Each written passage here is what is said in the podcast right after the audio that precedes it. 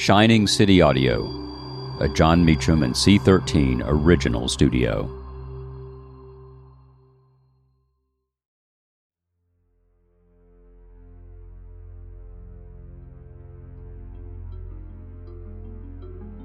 The first anti lynching legislation was introduced in 1900 by Representative George Henry White of North Carolina. At the time, he was the only black person in the House of Representatives. And on March 29, 2022, President Biden signed the Emmett Till anti lynching legislation into law. In 2022. Wow. After the first attempt in 1900, the legislation failed to pass more than 200 times, including in 1922, 1937, 2018, and 2020. And here we are, 122 years later.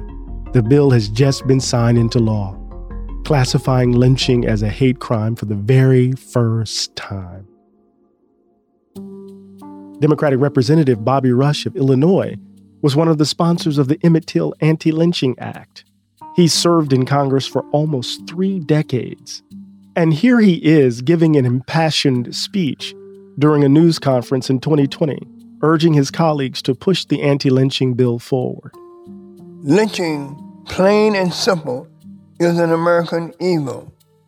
Many may consider lynching to be a relic of the past, but as we all know, unfortunately, recent events have shown us that this is not the case. Today, we send a strong message that violence and race based violence in particular has no place in American society. The Anti Lynching Act was named after Emmett Till, a 14 year old Chicagoan who was brutally lynched in 1955 while visiting family in Mississippi. His body was found in the Tallahatchie River. His battered face was unrecognizable. If the death of my son can mean something to the other unfortunate people all over the world, then for him to have died a hero would mean more to me than for him just to have died. Till had been accused of whistling at a white woman. His brutal death emboldened the burgeoning civil rights movement, particularly for his grieving mother, who was thrust into the national spotlight.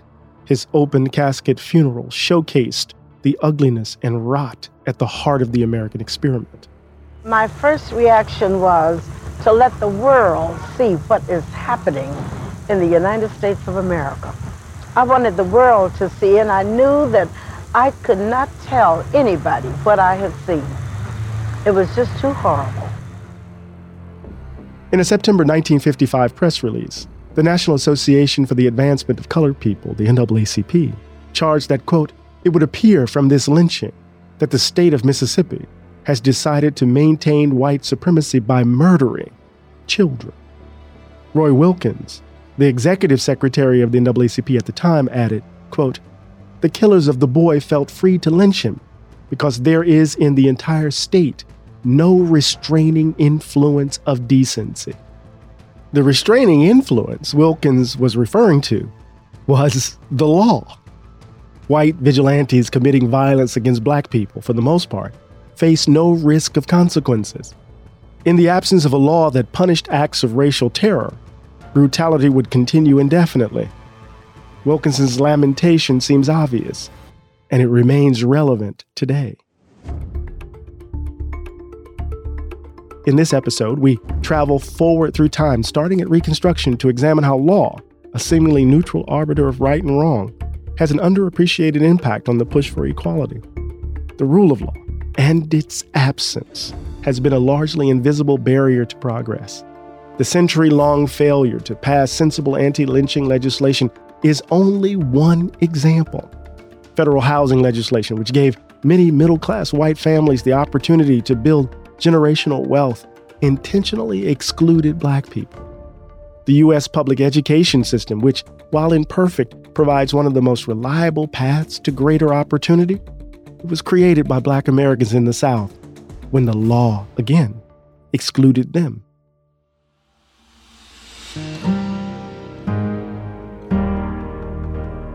I'm Dr. Eddie S. Glaude Jr., and this is History is Us, Chapter 2 Storm and Stress Jim Crow, America. We don't get the side of the story that is about this deep commitment to prepare young people for a future that has not yet been realized. You can't kill enough people to keep them from the polls, but you can use violence to intimidate them away from the polls. Those 20 million people put Black Lives Matter signs on their lawns and posters in their windows and moved on.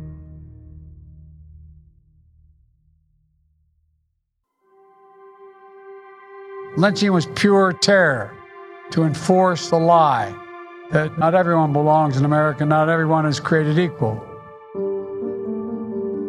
That's President Biden speaking in March 2022 as he signed the Emmett Till Anti Lynching Act into law.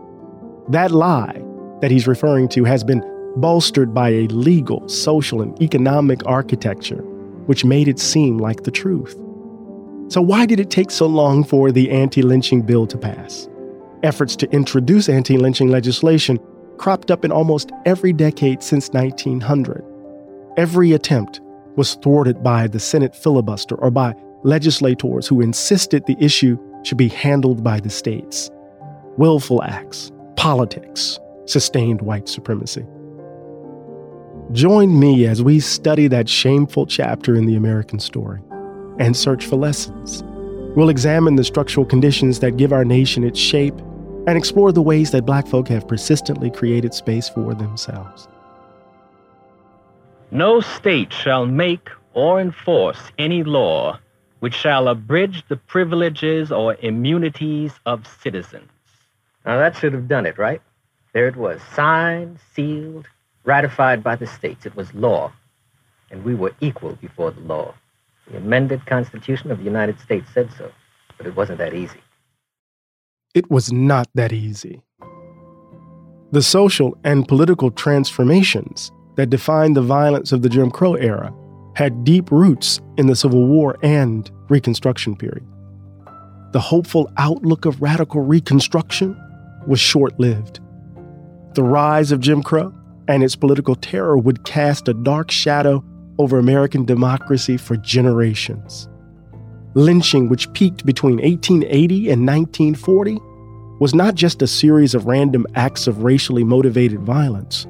In fact, lynchings were meant to be instructive because they were so commonplace. Lynching signaled to African Americans throughout the country that they could be next. It was an act of domestic terror. After Reconstruction's end, lynching increased exponentially.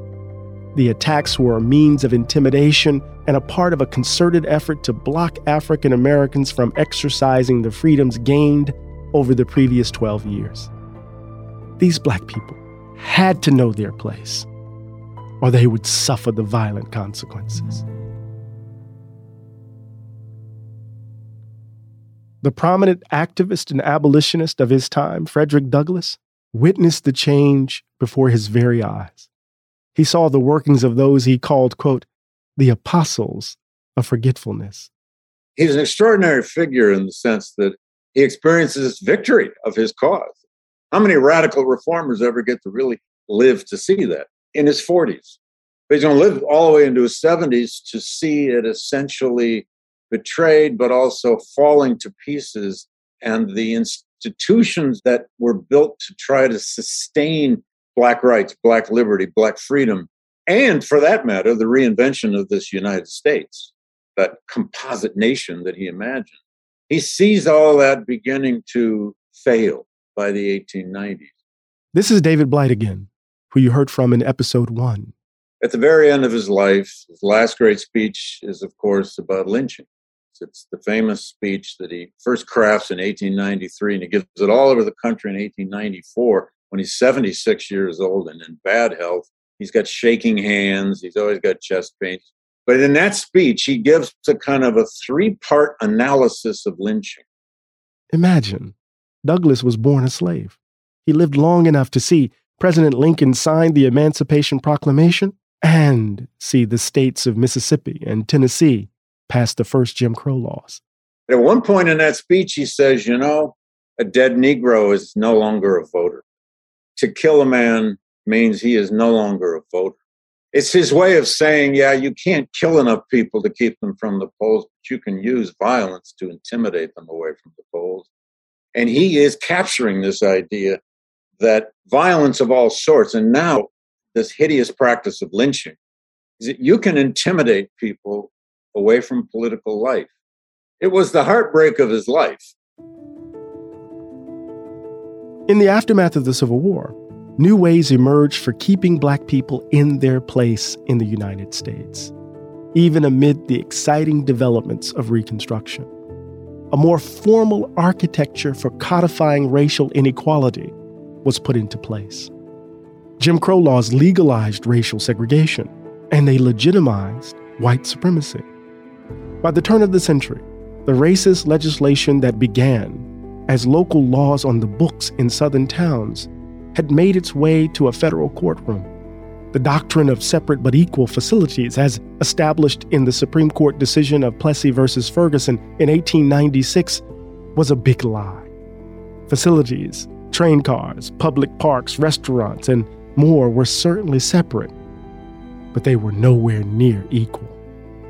The big lie about the failures of our nation to live up to its promise when it comes to race that racial inequality just happened or was the result of the failures of black people themselves obscures an important part of our national history. These unspoken laws were not just about lynching, not just about publicly explicit violence and segregation. The idea that residential segregation, for example, happened naturally is a key part of American myth making that often goes unchallenged.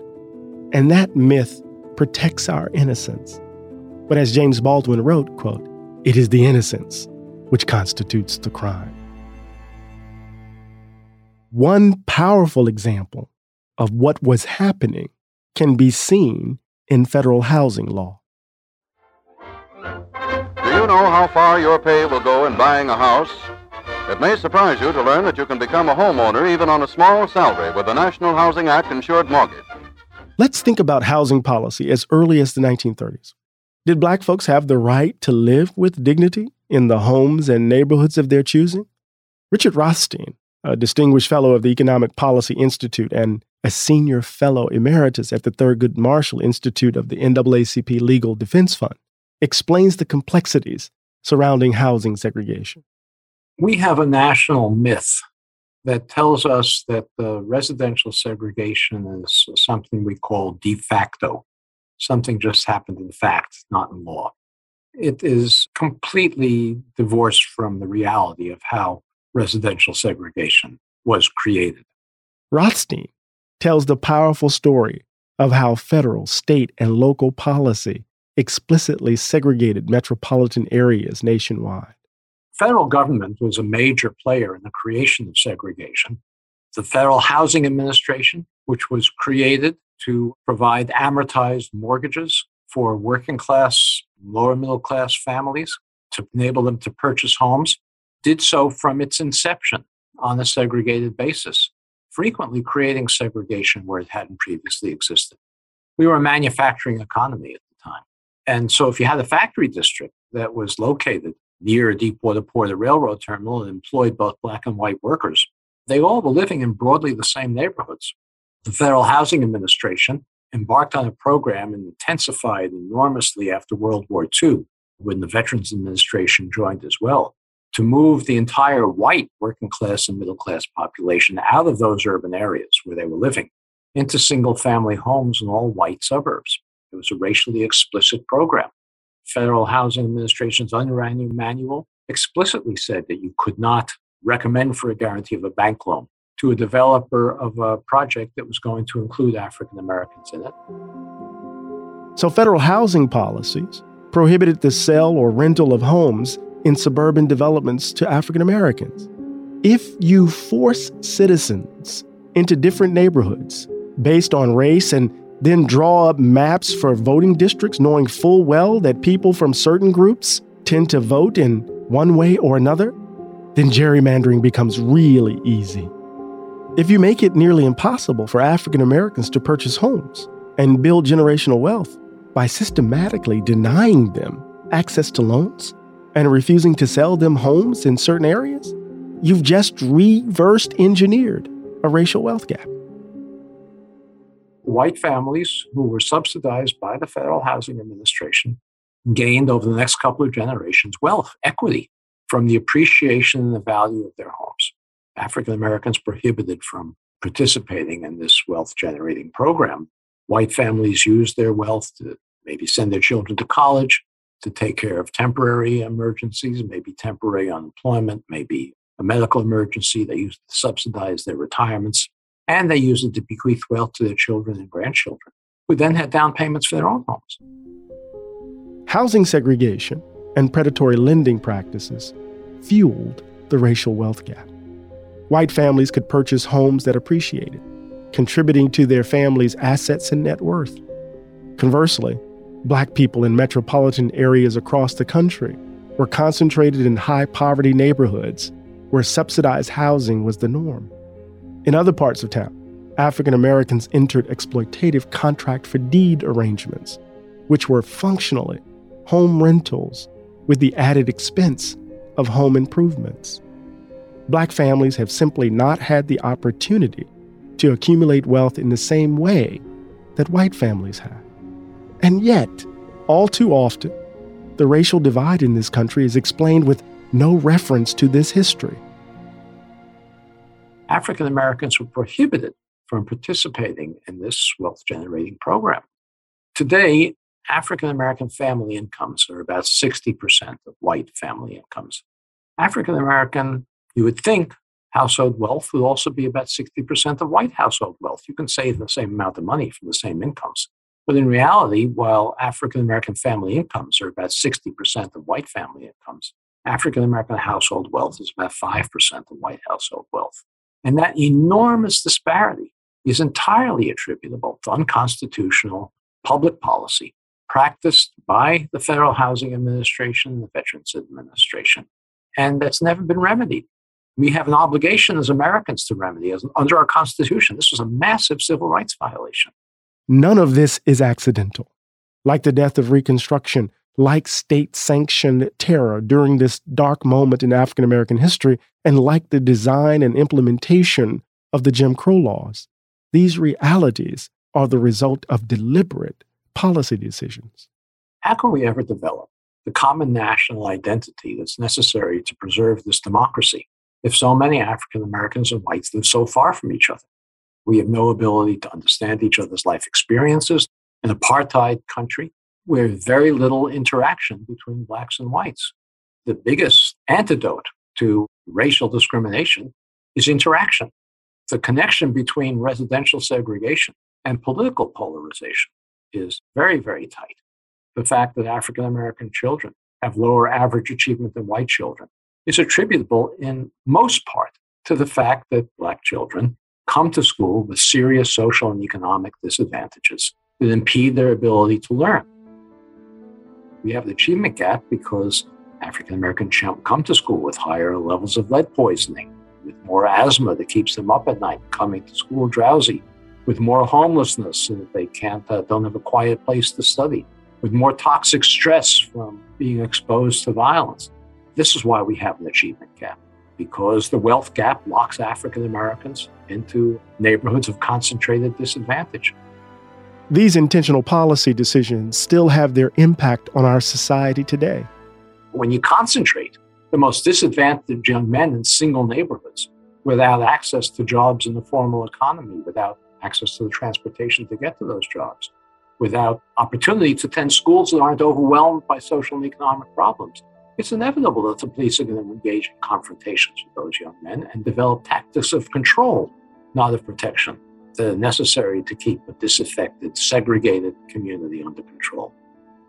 In my view, residential segregation underlies our most serious social problems and racial inequalities. I'm Lauren Sherman, the writer behind Puck's Fashion and Beauty Memo line sheet, and I'd like to welcome you to my new show, Fashion People On every episode of Fashion People, I'll be talking to insiders about the stuff we're all whispering between the press releases, from M&A rumors to celebrity stylist dish to the future of legacy media. Be sure to follow and listen to Fashion People, a presentation of Audacy in partnership with Puck, available on the free Audacy app or wherever you get your podcasts.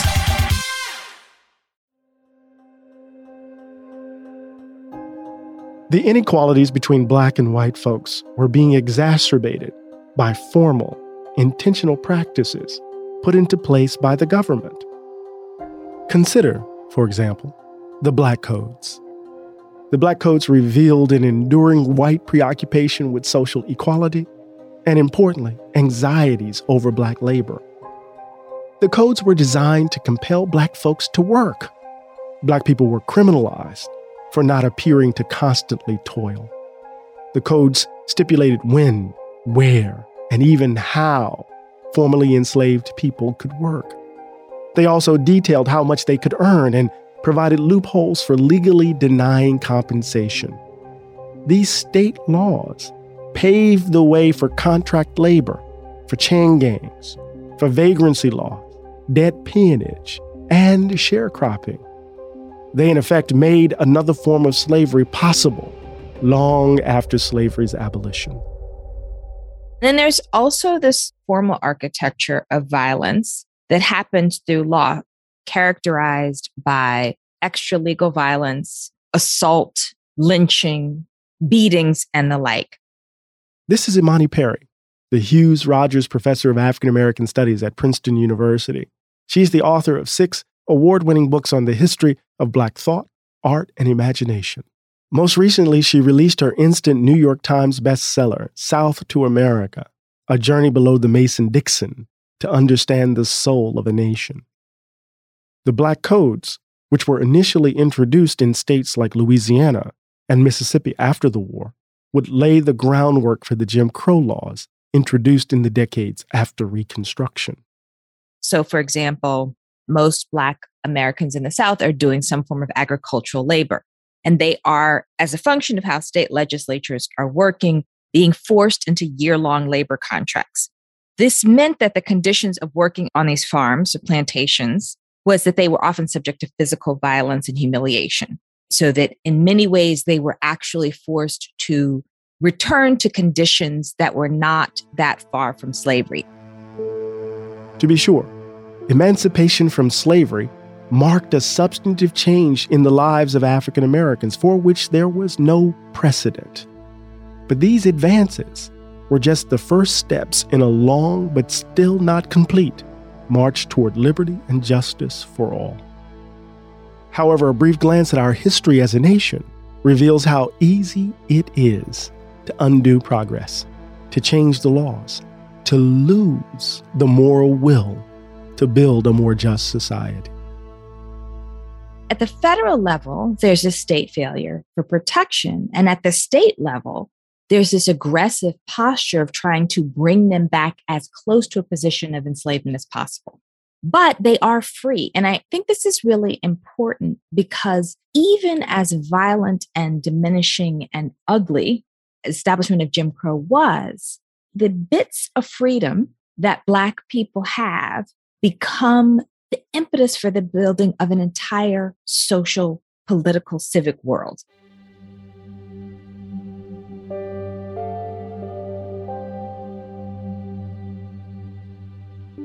Black people aren't reduced to passive objects of violence. In the face of the state's failures and the terror of some white Americans, they continue to raise their children to dream big dreams. They build educational institutions and found other organizations to secure their freedom. In other words, black people continue to fight for a more just America, even when the nation seems content with its ugliness. They are creating institutions that, in some ways, get them out from under this position of subjugation. They build this robust institutional and associational life. By latest figures, 23 banks are owned and operated by the race averaging a million dollars each in assets. These banks play an important role in promoting the growth of new businesses. So they are creating schools, the desire to be educated is one of the primary desires of people who have been emancipated.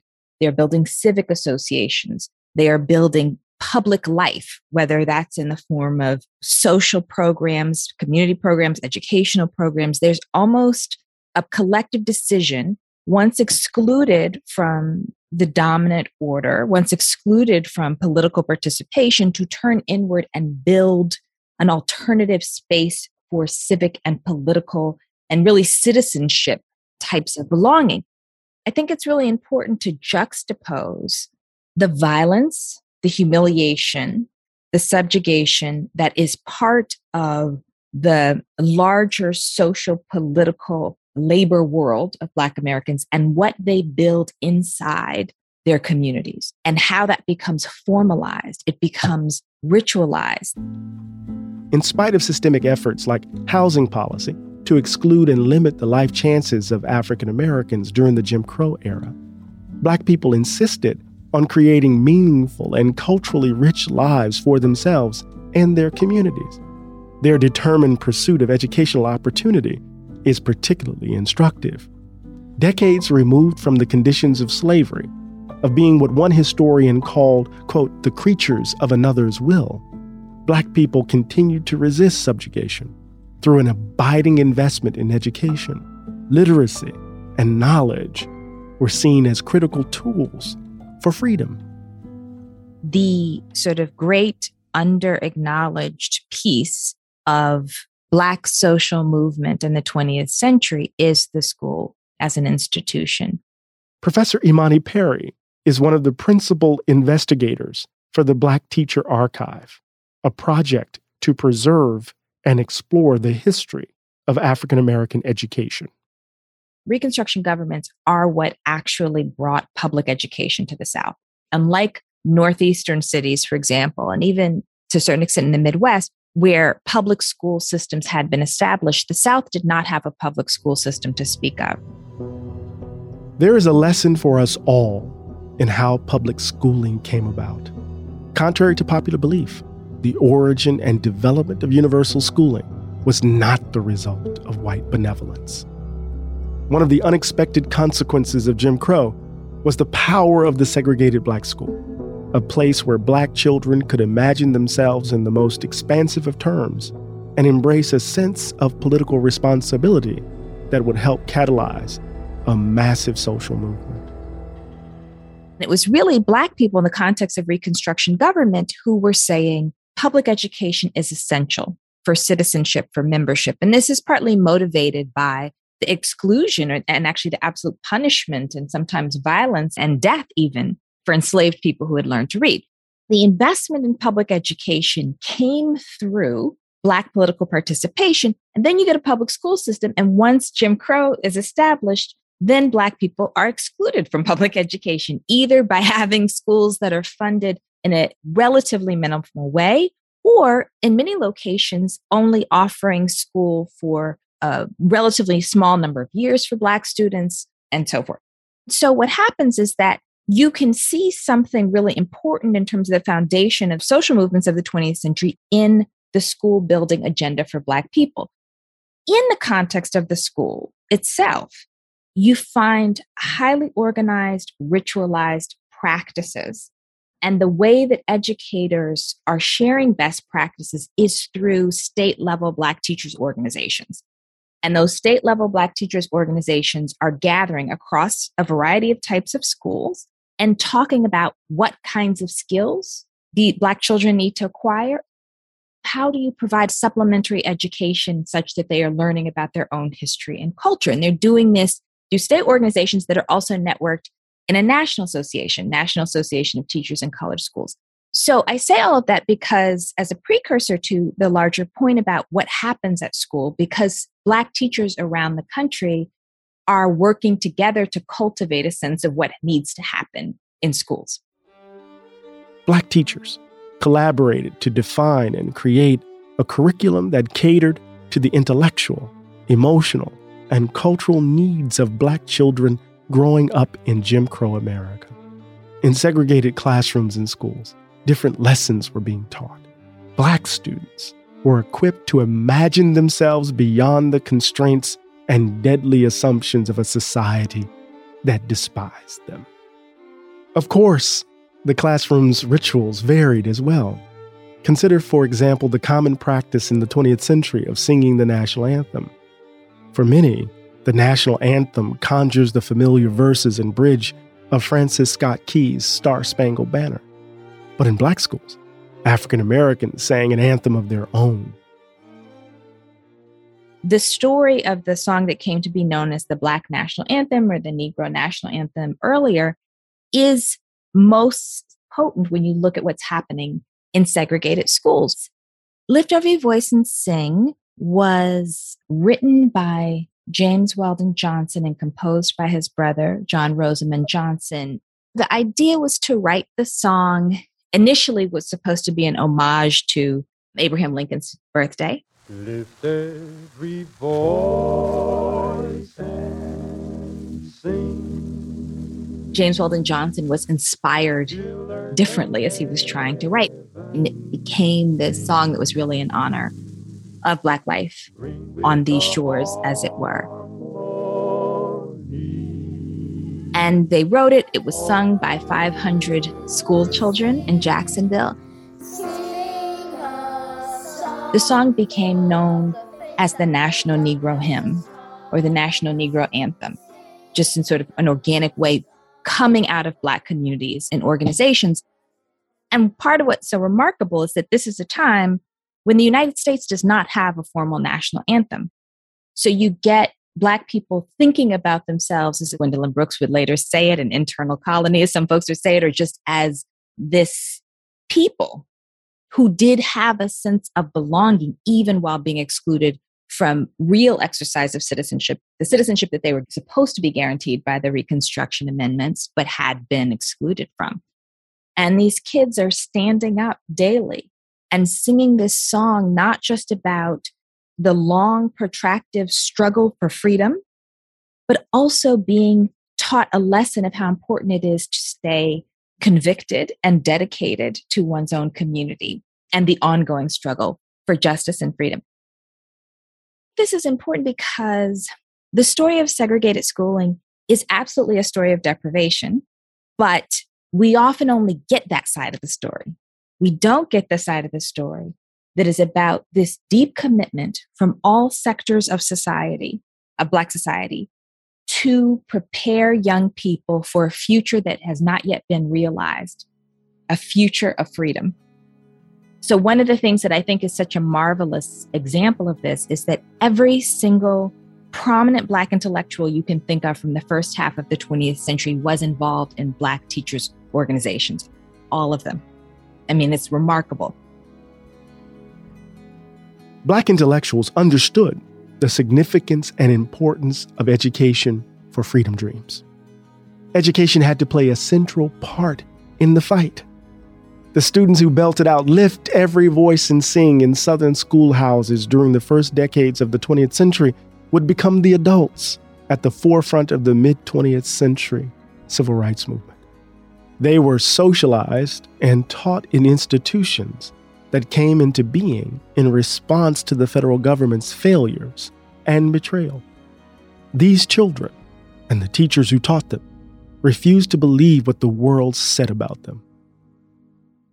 There are two ways that I think the history of what happens in the context of Black education ought to help us re narrate the history of the civil rights movement. One is that you have several generations of young people, the very young people who find their way into the movement, who have been socialized to think of themselves in a counter hegemonic way, been socialized to think of themselves as deserving of full citizenship, and have been socialized to think that part of their responsibility is to actually be engaged in the work of freedom fighting. There's a tradition that is about a kind of dignity, self regard, political responsibility that comes through the schools. And then there's also the school as a site of confrontation with Jim Crow. And that begins before World War II. Some talk about the afterlife of slavery as a way of noting the enduring impact of the peculiar institution on our country. perhaps we need to talk about the afterlife of Jim Crow. To reduce this era to an extension of slavery, I think, misses something significant about the legal context of Jim Crow. And it also misses what this era unleashed something about the significance of Black freedom, however constrained. To be sure, the legacies of Jim Crow continue to shape this country. In 2022, the United States feels more segregated than ever before. We remain walking mysteries to one another, and the conditions for retrenchment and betrayal are eerily similar to what we have witnessed at other points in U.S. history.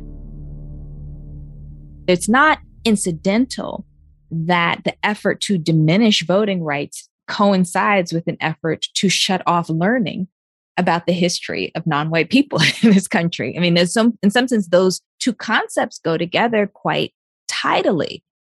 It's so deeply connected to what we're talking about with respect to the late 19th and early 20th century through the Jim Crow period. Because part of what was being done, frequently outside of the view of school system establishments, was to provide a counter history, a reinterpretation, an argument that no, people of African descent weren't kind of ancillary partners to history, but actually had been involved in creating modernity. And this effort to, at this moment, control the accounting of the past has everything to do with excluding Black people from being understood as having a legitimate role in the nation state, right? Or having a stake that is fully recognized.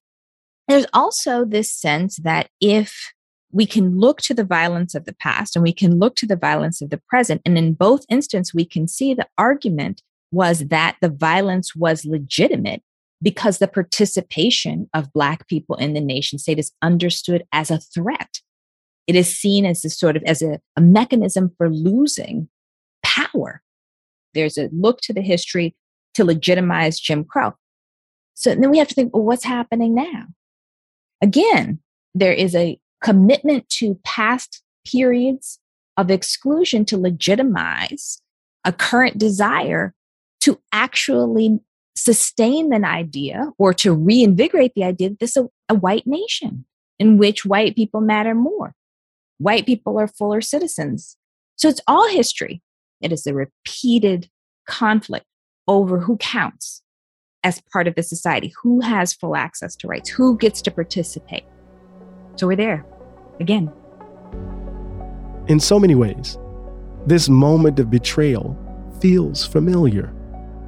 That we were on the cusp of change and forces throughout the nation in fear and panic shouted, No! History haunts. Reminds me of the words of James Baldwin the horror is that America changes all the time without ever changing at all.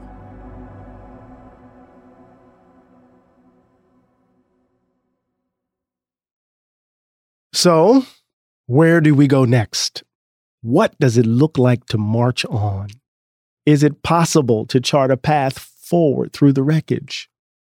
Here's Richard Rothstein again. I'm very hopeful. I focus on the fact that there were 20 million Americans who participated in Black Lives Matter demonstrations after the murder of George Floyd. Now, we're having a more accurate and passionate discussion about race in this country, the legacies of slavery and Jim Crow, more accurate and passionate than we ever had had before in American history. The problem is that, that those 20 million people uh, then went home, put Black Lives Matter signs on their lawns and posters in their windows, and moved on.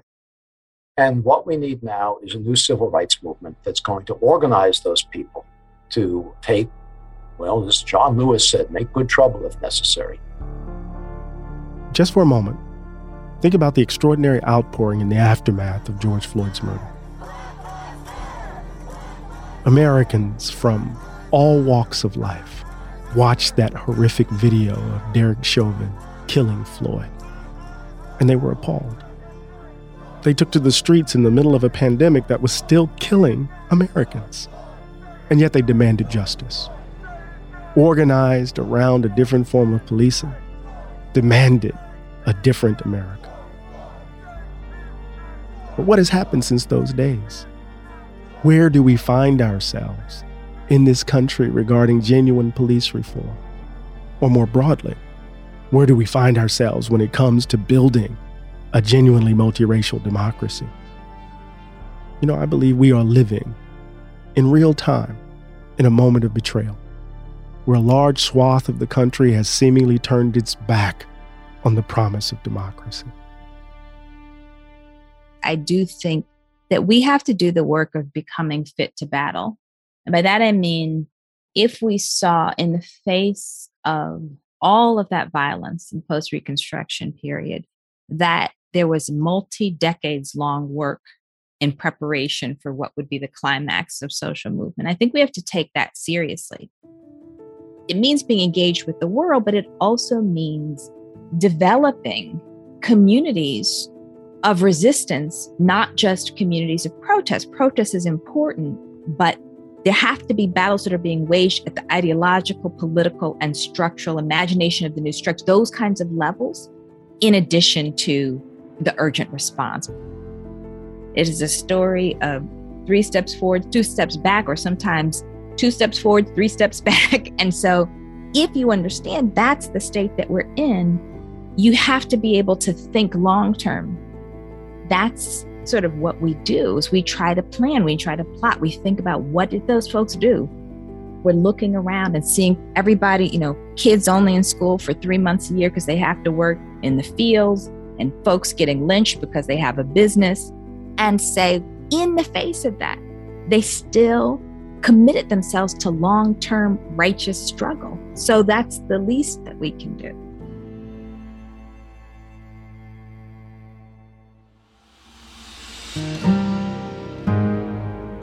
Coming up on the next episode of History is Us, we turn our attention to that struggle, to the folks who did fight and march through the streets for justice. Those thousands and millions of people in the street have changed what we're talking about, worried about, thinking about.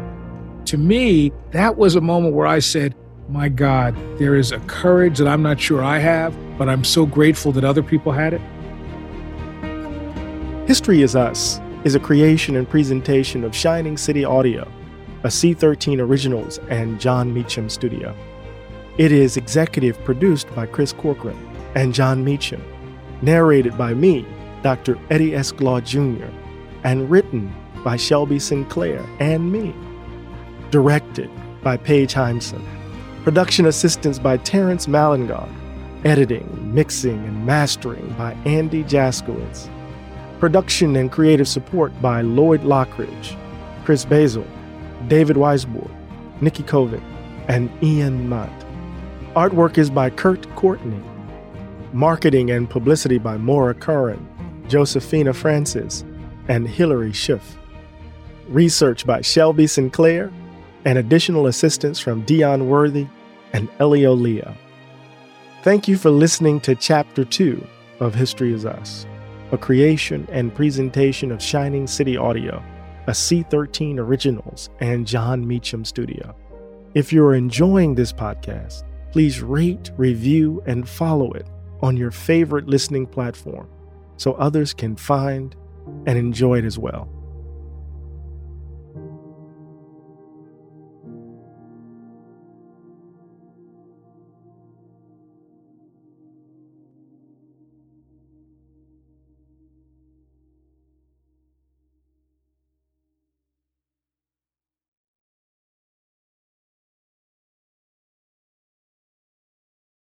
I'm Bobby Finger. And I'm Lindsey Weber. Do you ever see a new face or name on your news feeds and say, Who the heck is that? Our podcast, Who Weekly, is everything you need to know about the celebrities you don't. Think of us as your cheat code to People Magazine, your glossary for Hollywood, a shortcut to understanding pop culture at large.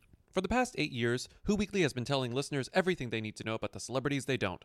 The New Yorker says we spelunk deep into the demimonde with convivial delight. That's a direct quote. Mostly, we're going to explain to you Irish star Barry Keoghan's sudden rise to fame and relationship with a not so under the radar pop princess named Sabrina. The fake wedding Real Housewives star Cynthia Bailey had to promote a limo rental company. and why all the Gen Zers you know are talking about a guy named Benson Boone. Each episode goes deep into the biggest celebrity stories of the moment, and if you're still confused, we even have a weekly call in episode where we answer the most burning celebrity queries. Who Weekly airs twice weekly with brand new episodes on Tuesdays and Fridays. Listen and follow Who Weekly and Audacy podcasts available now for free on the Audacy app and wherever you get your podcasts.